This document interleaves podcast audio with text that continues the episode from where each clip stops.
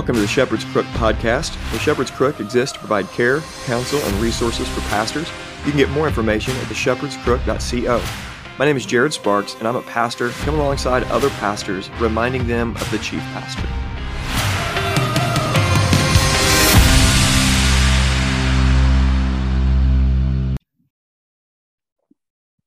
Welcome back to the Shepherd's Crook podcast. I hope you guys are all having a great day today. I'm excited to talk to a friend of mine actually known him for probably, I don't know, three or four years now. He's been doing great work. He moved up to Ogden, Utah about a year and a half ago. I'll, I'll let him tell that story here in just a minute.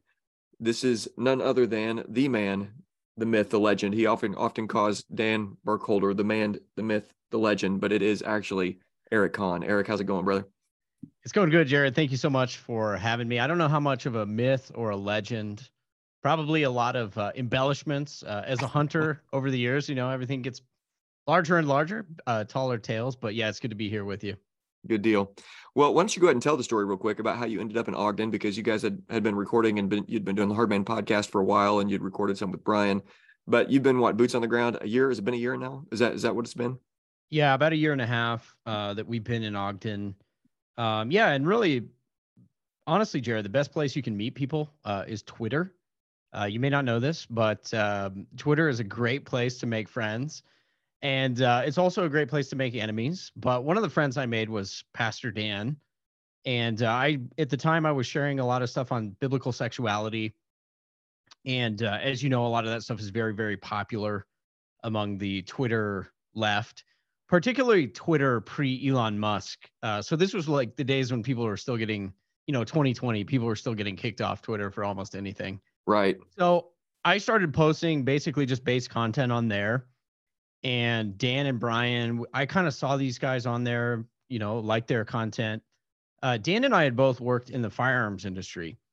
And so we kind of hit it off over that. Of course, started eventually the Wilderness Warrior podcast with him. We were doing that remotely. And then we just sort of had this kind of vision, sort of like what you guys have been doing with Majesty's Men, we were doing with New Christendom Press. And we said, hey, we would like to see more of this content. We kind of have a dream to build a, a, media company and work together as pastors. Um, so they basically said, yeah, that's great, but you have to be in Ogden. And um, so we said, yeah, let's do that. Let's go to let's go to Utah. Uh, started that work, and yeah, it's been really phenomenal experience getting to know those guys, build a gang, and uh, build a brotherhood. So good deal, man. That's awesome stuff. Well, we're going to get to know you a little bit more. I've had you on the show. It's probably been, I don't know, it's been two or three years at this point. So it's, it's good to have you back on. But we're going to go ahead and pray, ask the Lord's help, and then we're going to dive into some stuff that you had said that got a little bit of pushback, like, like your stuff normally does. But we're going to have a good time. Let's let's pray. Awesome. Father, thank you for this time. I ask for blessing. Thank you for a brother and Eric and all you're doing in and through him. Thank you for his family. Thank you for the church family and everything that's going on out there. It's just awesome to see you bless the work of their hands uh, both their hands and their minds as they're continuing to do work, uh, just uh, pressing into the scriptures and wanting to see you honored and glorified in all of life. And so we thank you. Bless this conversation. I trust you will. In Jesus' name. Amen. Amen. All right. So here's the deal. You tweeted this. I don't have the exact date, but you said a while back on Twitter and you made it an Instagram post a foolish woman tears her own house down. If she is an elder or pastor's wife, how much more will she tear down the whole church or tear the whole church down? Before I ask you to elaborate on this, I'm going to tell a little bit of a, a weird story. It, it, when I saw that, I immediately went back to the day I started at a church a church ago, and I was hired on as the associate pastor. At least that's what the pastor said. He told others that I was the associate or that I was the associate to the pastor or that I was the pastor's assistant. So I was kind of like the Dwight Dwight Schrute of the church. but um but then when we were out in public or something, I, he would tell me that I was his associate pastor. And so it was already from the beginning, there was just some signals that it wasn't going to be very good. But my first day on the job, this is one of my biggest pastoral blunders.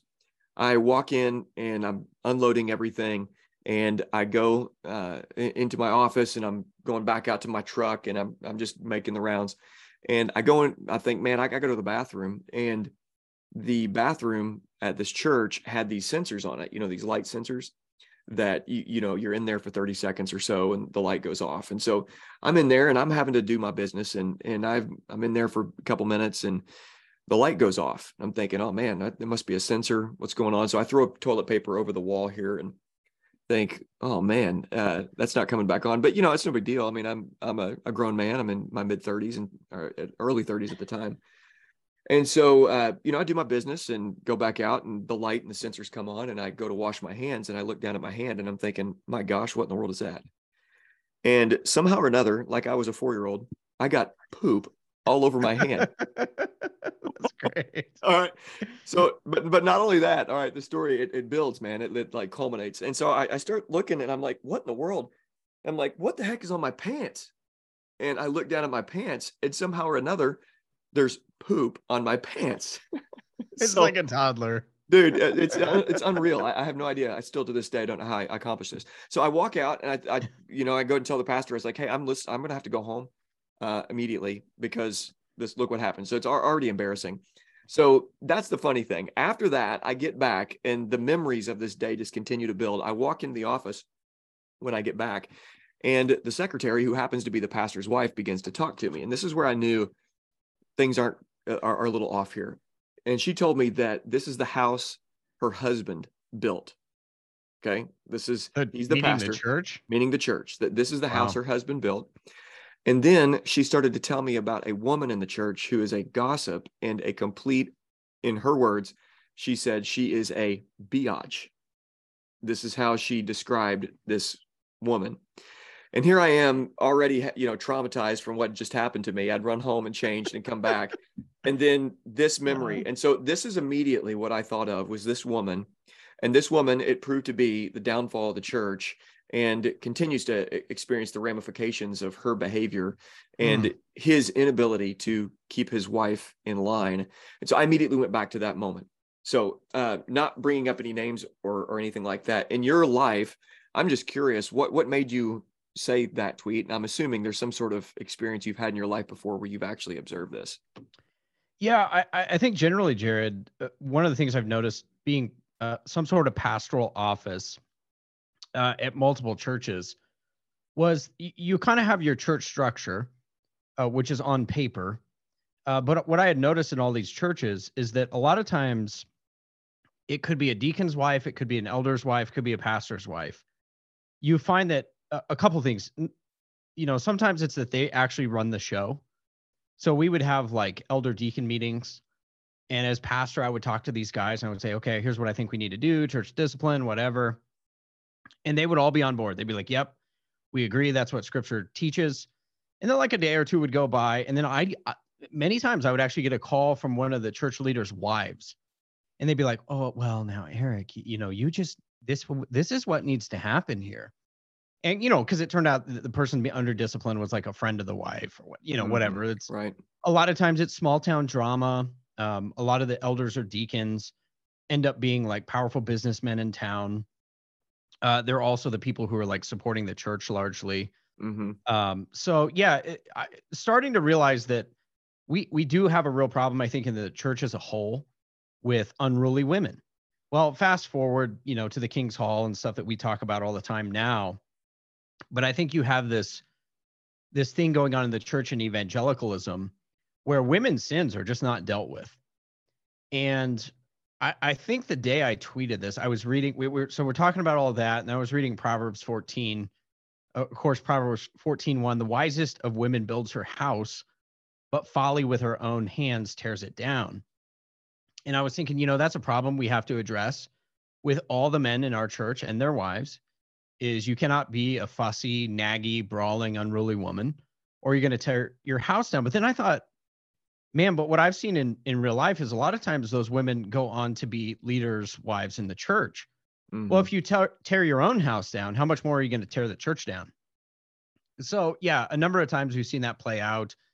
I think a lot of it too is um we we tend to forget. So like i would I think of like first timothy 3 one of the things that we're told is that it's not just that you know di- diaconal and the elder requirements, but also their wives have to be dignified, right? Their wives can't be slanders. Well, why did Paul give that charge? Well, obviously, because if you elevate leadership uh, with the men, you're also elevating to a certain extent their wives as an example of the church of who who the other wives are to follow. And yeah, just what I've seen over the years is unruly women, uh, pastors' wives, elders' wives, uh, that can be mouthy, rude. Um, they're not hospitable. Any one of those things, and it becomes this model for the church. Uh, and part of the problem, Brian and Dan talk about this a lot, but you really have a situation with leadership where you're telling your people, I want you to be like these people. Mm-hmm. Right. So much of what Paul says is imitation. And again, if you have women who are tearing their houses down, you're going to get more of that in the church, which obviously we we don't want to happen. Yeah. Yeah, absolutely. I think uh, what's it's interesting. We're talking about this. I just started a sermon series last week on marriage, and we started with a, a definition of marriage, Genesis one, uh, quoting from Jesus, going back to Genesis 1. This week we talked about the fall and what masculine sins to be watching out for, what feminine sins to be watching out for. We actually just addressed this very topic. This week we're going to be talking to wives and then to husbands the week after.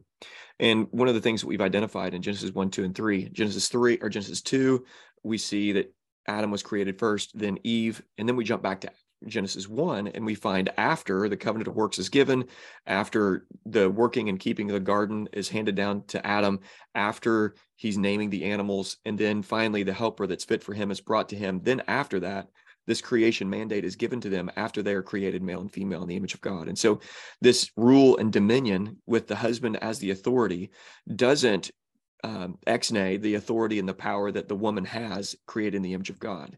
And when you said that, I mean, there, there's clear power that a woman has in the same way that a man has power to destroy or to build up. And you see the fruit of that to the positive or the negative from one generation to the next, or in a church or in business or in, you know, the civic realm. A wife likewise has tremendous power to build up or tear down. And clearly that is seen in the in the household but it's also seen in the church and it's on repeat over and over and over again in literally almost every single church in America for a very long time now. Yeah, I think that's completely true. I think the other thing to point out is this is one of the reasons I originally started looking into some of the problems with complementarianism. Okay. Because these churches would all claim to be complementarian. And I would say, okay, well, you know, on paper, maybe it looks okay. You know, there's there's a little bit we we would still agree in those churches that men should be pastors. Nobody was disagreeing with it. So it wasn't like these were churches where we had official lady pastors, mm-hmm. right? That, that that's yeah. a whole nother problem. But these are complementarian churches where you can go to the marriage or to the church roles and you're like, well, the woman is running the show though. Mm-hmm. And I can remember a number of conversations with elders where, you know, during COVID, there was pushback um, in earlier churches. And you know an elder had all these problems and we'd talk about it. And it turned out he didn't really have any problems. He agreed. And then finally in one of the conversations i said how much of these objections are your wife? And he said well all of them mm, yeah. And i remember saying to him i was like well you know it became very offensive and heated. But i said well you know brother you need to deal with your wife. Um, but when that wasn't happening then mm-hmm. it becomes a church problem and then it becomes where it's like divisive to the church. So i think that's the other feel in all of this stuff is that you know it, it's this kind of really simple thing uh, of ephesians 5 headship and submission mm-hmm. um, rank and hierarchy in the home right? Simple but not easy to implement particularly in a a feminist egalitarian society yeah. that even when we think we're being biblical like in the complementarian camp a lot of times we are you know, telling guys things like, well, you know, discipleship toward your wife, right? You have to, there has to be a time where like ladies are getting loud in church meetings and where their husbands are saying, honey, that's enough. Mm-hmm. Like, I'll, I'll, you and I can talk about this later, but some of these things ought not to be said publicly. I, I think the other one that's very common is just putting a rein on gossip. Um, we had one leader's wife in one of the churches I was at. Uh, we were disciplining an elder and she kept calling me and like i need to be in these meetings. I, I know what's going on here. I need to be in the, the elder discipline meeting. And in fact one of them I, I told her explicitly you're not allowed to be there. You know i don't want you there. You're not allowed to be here uh, in this meeting. And and furthermore like you should not even be involved in this situation. It didn't did not directly involve her. Mm-hmm. um, but it was just a situation where she was like no i know best. Um, she had kind of in her own household and family played mother hen for so long, kind of the matriarchal role. And then and then there were several male members of our church who were related to her. And I told them, I said, you need to have a talk with her. And they were like, well, we, we can't. Like she runs the show. Mm-hmm. I was like, well, that's not going to happen in the church. But yeah, unfortunately, in a lot of small churches, those things kind of went nuclear, right? Mhm. That was kind of like the beginning of me not being there. Um, fast forward to now, I would say the other thing we see, like at Refuge, is the beauty of submissive wives, uh, the beauty of wives who are like, I'll talk to, you know, if it's an elder's wife, I'll talk to my husband at home. I'll let him deal with this. I trust him. He's competent. I'm not, you know, I'm not going to call every woman in the church and ask them what's going on and start, you know, planting seeds of doubt or, you know, well, why are the elders doing this? Like we have a really godly set of pastors' wives who don't do that hmm Yeah. uh, who who do trust their husbands to deal with it. And so what does that produce? Well, it produces peace and fruit in the in the church. And it Mhm. also signals to the other ladies, you know, we're we're just not going to tolerate gossip. Zero Yeah. tolerance pol- policy. And it's an interesting thing that godliness can spread quickly. It seems Mhm. like what's going on from afar at Ogden and at Refuge is some really healthy things that have happened really quickly. You know, you've you probably heard it said before. I think literally every seminary professor, pretty much anybody that's trained any pastors has said, you know, you'll underestimate, you'll overestimate what can be done in a year and underestimate what can be done in five years or something like that. Yeah, And- big time. and there's this thing you know I, that i've witnessed where holiness really can spread quickly and it can be caught rather quickly in a in a in a church and it's pretty awesome thing when you have godly women the expectation is godliness there's not gossip there are things like you know humility from the ladies there's um modesty. There's i mean fill in the blank of everything that you want in a godly woman. And there's real strength where these women are i mean they're going after it. They're doing a really great job with their children and they're doing a really great job with their grandchildren. It's just a really beautiful thing that can happen. But you know i've noticed this and i think in probably in complementarian circles and probably i don't know this is a made up statistic. In 95% of complementarian churches pastors stepping up to preach a sermon on sermon series on marriage or a sermon on marriage they are stepping into the pulpit nervous because they know that there's three to five women there that are going to hate it that they're going to be rolling their eyes they're going to be looking to their left looking to their right fidgeting with their bible um, very upset walking out you know perturbed.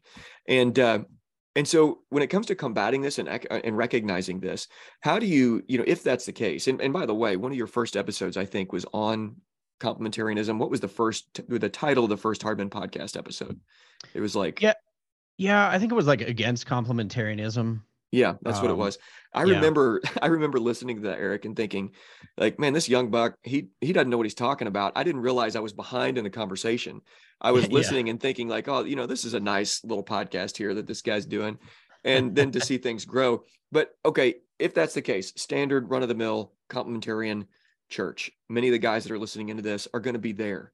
How do you make that transition? What is it like? Where, where are the building blocks then to move past some of the fear of a guy that's stepping up into that situation with all these ladies pulling levers how do you move forward Yeah, it's it's a great question. I think uh, Pastor Dan and I recently on on a Patreon exclusive for the Hard Men podcast, we were talking about one of the questions we get a lot is just let's start with husbands, right? Is I haven't been leading in a Ephesians 5 way. There hasn't been a clear structure for hierarchy in the home. I'm I'm not the head of my wife. I'm not acting like it. Um, how do I start? So I think a lot of it is you you know like anything you you start slow you lead by teaching um, one of the things i said in that episode though is if you want your wife to practice submission you first have to be in submission to christ and to his word and so she has to see you submitting to that so when you think about like First corinthians 11 christ is the head of man man is the head of the woman well we're actually the first ones to submit Hmm, and and we're telling our wife and we're leading her in a way that we say look here's my vision for the home. Um, I'm gonna, we, you know, this is this taking dominion mission that I've been put on. Um, but the first thing I'm gonna do is I'm gonna repent to my wife and say, look, I there's ways in which I haven't submitted myself to the word of Christ. And for some guys, maybe it's being lax with church attendance or family worship, or you know, realizing like my kids are not getting a Christian education.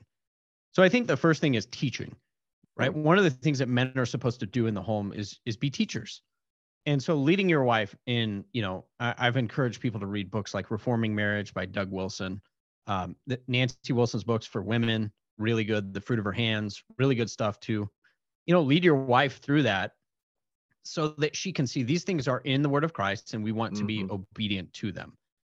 So I think that's kind of the first part is husbands doing that. Um, pastorally, I would tell guys, well, don't go to the pulpit and beat on an issue that you're not also working on implementing in your own home. Mhm. So, you know, obviously lead your wife first in that. I think secondarily, yes, it's it's teaching from the pulpit. I think being honest about that. Look, saying to a church, there's going to be some changes, um, and maybe even take a step back. Like you, if you're if you're pastoring, you probably need to win your leadership to this as well, uh, because they need to be behind you. If you're Mhm. rowing in different directions from a leadership team, you're not going to make headway. Yeah. So I think one of the things that helped Dan and Brian in this, um, they they had been doing this for years before I got here. So really, what you see today at Refuge is a fruit of like three to five years of faithfully laboring. There were a lot of people who were pissed. There were a lot of people who left. Um, there were a lot of people who were preached out, but there were also a lot of people who were preached further up and further in. hmm So I think, you know, fast forward to now, uh, because they were teaching on it, they were modeling it. And then I think the other thing, they were counseling it.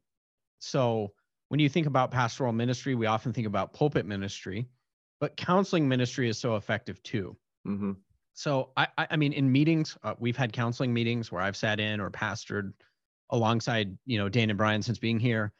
And there's a lot of conversations that are just like, look, you are very disrespectful to your husband and you Mhm. can't do that. And let's look at some passages about having a gentle and quiet spirit. Here's how you can model this in the home. Um, and then a lot of it too is also informal. We've had a lot of ladies, uh, you know, come up to my wife and say, you know, I, I understand I need to submit to my husband, but it's also really, really hard. How do I do that? And so my wife's giving a lot of practical tips. Well, where you see him leading well, encourage him. hmm And a lot of times, honestly, my wife is telling ladies like, you need to stop complaining so much. Um, because I think a lot of ladies, what they'll, what we all do, the men will read Ephesians five and they're like, my wife needs to submit, and the wife will read Ephesians five and be like, well, my husband needs to be a better leader hmm right? And one of the things I learned early in ministry was, well, the thing is, you need to read your own mail, Yeah, that's good. right? The men, you need to take to heart the things that God has called you to do, lead well, you know, nourish and cherish your wife, all those things. And women, you need to be focused on submit. Don't focus on what the other person's obedience is supposed to be. So I think when you start putting those things together, uh, we do have regular, consistent preaching and teaching from the pulpit. Uh, Brian will talk about fussy wives and women um, even with the King's Hall, uh, we recently did an episode on, you know, don't be an OnlyFans woman. How do you not, as fathers, how do you not raise OnlyFans daughters? hmm And and our point with this is, in the church today, this is a function of always addressing men but not women's sins. Well, we always hammer men for porn use, right? And and and they need to be hammered. I get it. But we also sometimes forget, I think, in our feminist culture, that industry is fueled by women who are being lewd, taking their clothes off, enticing men, using their beauty in a very sinful way. hmm So we just want to make sure that we address both sides of it. And, and the final thing I'll say before I go on too long here is what you, the net effect is that you have women who appreciate, like if you talk to most of the women in our church, they appreciate it when their sins are addressed because they understand what the muscle of repentance and confession is. They understand the fruit that is produced when you repent of those sins as a wife hmm and then you you're you you start building your home up and you say wait a minute all these things i was doing to try and get control over my husband and be rude and naggy i was actually just making my marriage and my household horrible a horrible Mhm. place to be and now i get to experience the fruit of obedience Yeah. I think it's critical as pastors and thinking about your elder team to understand that a wife can disqualify her husband from pastoral ministry. And when we're, you know, I, I've got some guys that listen in that don't have elders currently, but have thought through the process of how to develop elders. They're in a classic Southern Baptist church where Yeah. it's one pastor, they've got, you know, eight deacons, but they don't have any other elders. And it can be easy just to get the, you know, the guy that's the figurehead guy. And a lot of times in churches that are established, the figurehead men of the church um, aren't in necessarily the most healthy relationship and yet they may have uh, you know they may have been there and, and been been a deacon for 15 years but that you know the, the classic scene of the his wife really is running the church is going to to be worse if he's an elder or pastor at the church. So even thinking through the fact that wives, if they're not repenting and they're not working that muscle of repentance that you talked about, they can disqualify their husbands from even qualifying for being an elder. So how critical is that? And then what would the process be like for you guys at Ogden when you're looking at pastoral candidates? What are you thinking through? What are you praying through as you're evaluating not just the man, but also the marriage of the man as you're considering his wife as well? What are you What are you guys looking for? Yeah. So I, I think first of all, the problem is uh, I remember my ordination exam, for example, was largely modeled after the PCA uh, ordination exam. So it's, you know, you got to turn in a Greek exegetical paper and you got to do a Hebrew exegetical paper and it's all theology based, which I'm not diminishing the importance of theology for pastors. That's obviously, you know, the man of God needs to be able and equipped to handle the word of God with reverence and skill. Mm-hmm. Totally agree. You know, take your hermeneutics and your homiletics. That's great. The problem was that ordination exam, like at the very end of the exam, there's like three questions like, how's your family? How's your kids? Well, when you look at it, it's like, look at the qualifications in scripture, though. Like the primary qualifications for being a qualified man is your wife and your family. Yeah. You know, how do you rule your household? and it's it's just so overlooked i think in our day that we look for the theology and we look for all these things and then i've noticed we just give guys really a free pass when it comes to you know having unruly children having an unruly brawling wife it's just not dealt with mm-hmm. so i think one of the things that we've tried to do is we say listen we want to put the weight on household qualifications that the scripture does on the people that we evaluate so yes we're teaching theology um, we are putting a premium on that. But equally so, we're putting a premium on just asking questions, observing guys. Um, how are your kids? Mm-hmm. Are they well disciplined? Are they unruly? Um, in in our context, if we have unruliness in those areas, we're going to work on it with potential candidates.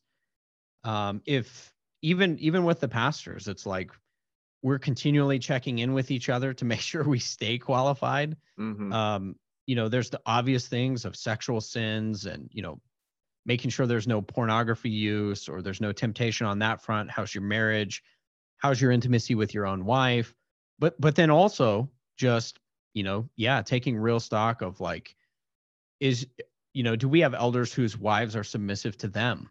Mm-hmm. Um, do they need counseling? because um, there's some things many things where you would you know you counsel each other and it's not a disqualifying sin but it could be in 10 years if it's not dealt with today yeah so so i think a lot of it is just the way that we invest at a discipleship level with these men i think we're also taking kind of the approach of more like when you identify a guy who's a potential for leadership we're thinking 5 to 7 years five to seven years of development.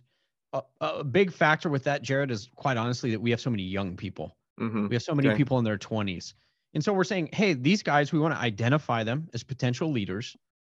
Um, and we want to work with them and their wives and their families. But we're looking five, seven years ahead from that time that begins mm-hmm. uh, in the discipleship process. Because the other part of it is this goes back to something Doug Wilson said. Like if if we raise people in our church, our children, our wives, whatever, we raise a community up and they're externally obedient to the law, but they don't love it. Mm-hmm. Well, we've created Pharisees. Right. That's not a win. And so for our children and our wives and our men, we want them to love what we love and hate what we hate. Mm-hmm. And so this is why the liturgy, why psalm singing, why so much of this other stuff, hospitality plays into the formation of our future leaders, because we want them, we want to train their affections to love the right things. Yeah. And so we acknowledge that's going to be a, a long-term thing. But then if you if you take that long-term view, you've now raised up men who are going to be bought into the mission and vision of the church.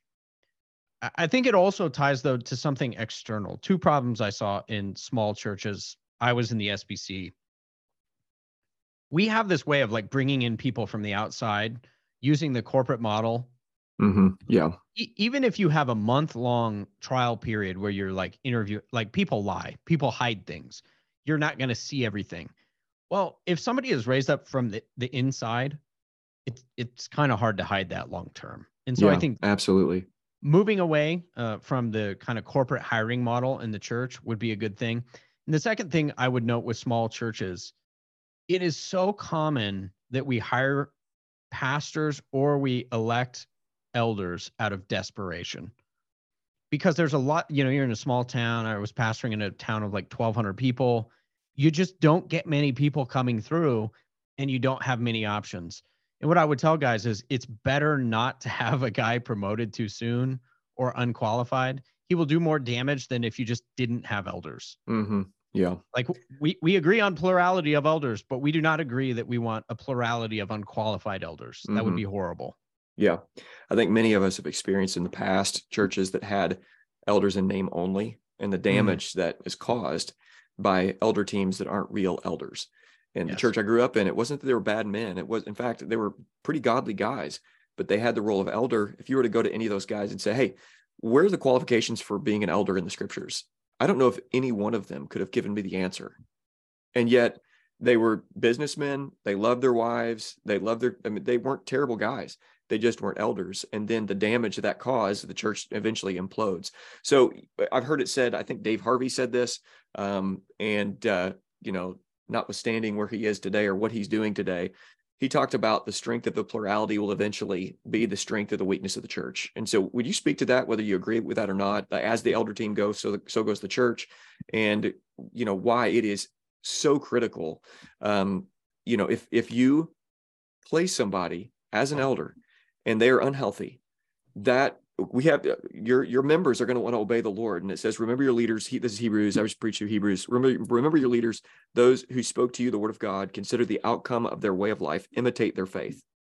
So that's going to be replicated. So let, let's wrap it up. Put a bow on it. Why is it so critical then that we get this right when it comes to elders? What's the consequence downstream of right or wrong elders? Yeah, you're absolutely right. And I think fundamentally what, what's going to happen is whatever your elders are, you're going to replicate in your people. Uh, we talk about this all the time at Refuge. When we set a man before the congregation, we are telling the congregation, whether we like this or not, but this is the reality scripture speaks to. We're telling the young men, we're telling the families, we're telling the other men, the women, we're saying, be like these people, right? We want you to imitate them. We want you to be just like them. So that obviously raises a really high standard for what our leaders are going to be.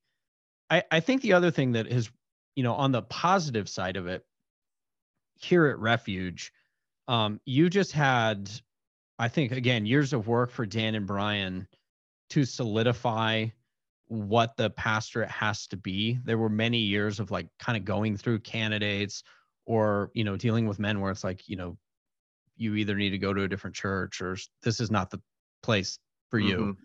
Mhm. Um, a lot of those things are really difficult, as you may guess. But I think the upshot is now, after years and years of hard work sorting those issues out, uh, we still work hard, obviously, to maintain a high standard.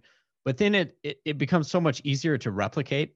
Sort of like after you get out of debt, you know, and you start making good decisions. All the bad decisions spiraled really fast, but now all your good decisions are spiraling a lot faster. And so you'll see that what what it does is it drives away a lot of bad people from the church. Mhm. And we've noticed, in, especially in the last year, you tend to attract the right kind of people, people who would be submissive to church membership, membership, uh, people who want to be locked in with the vision of the church. Um, way less infighting about the direction.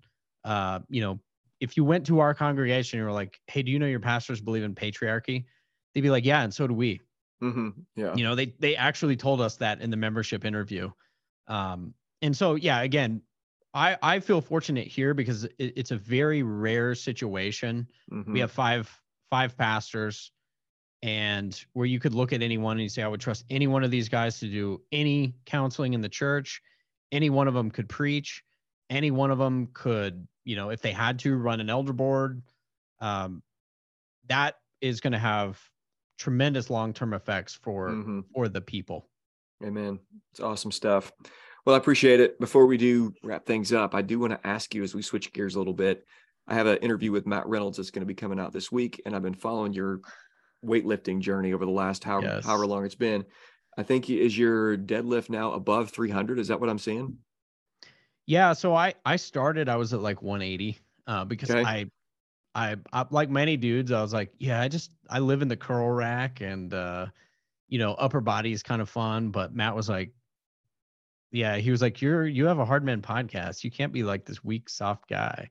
and uh, so I was like, yeah, I'll do this. You know, I'll do the training. I think I started last year, uh, maybe December so maybe, you know, close to six months into it. I think the last, my deadlift, the last one I did was 340, uh, well one by three. Awesome. And then squat is like 335, one by three. Uh, and then yesterday I did, uh, I did bench press one by three at 255. Okay. So yeah, Matt is the real deal. Uh, for anybody who questions that, uh, you just go hit the gym with Matt. I, I do have to say this. it was funny the other day.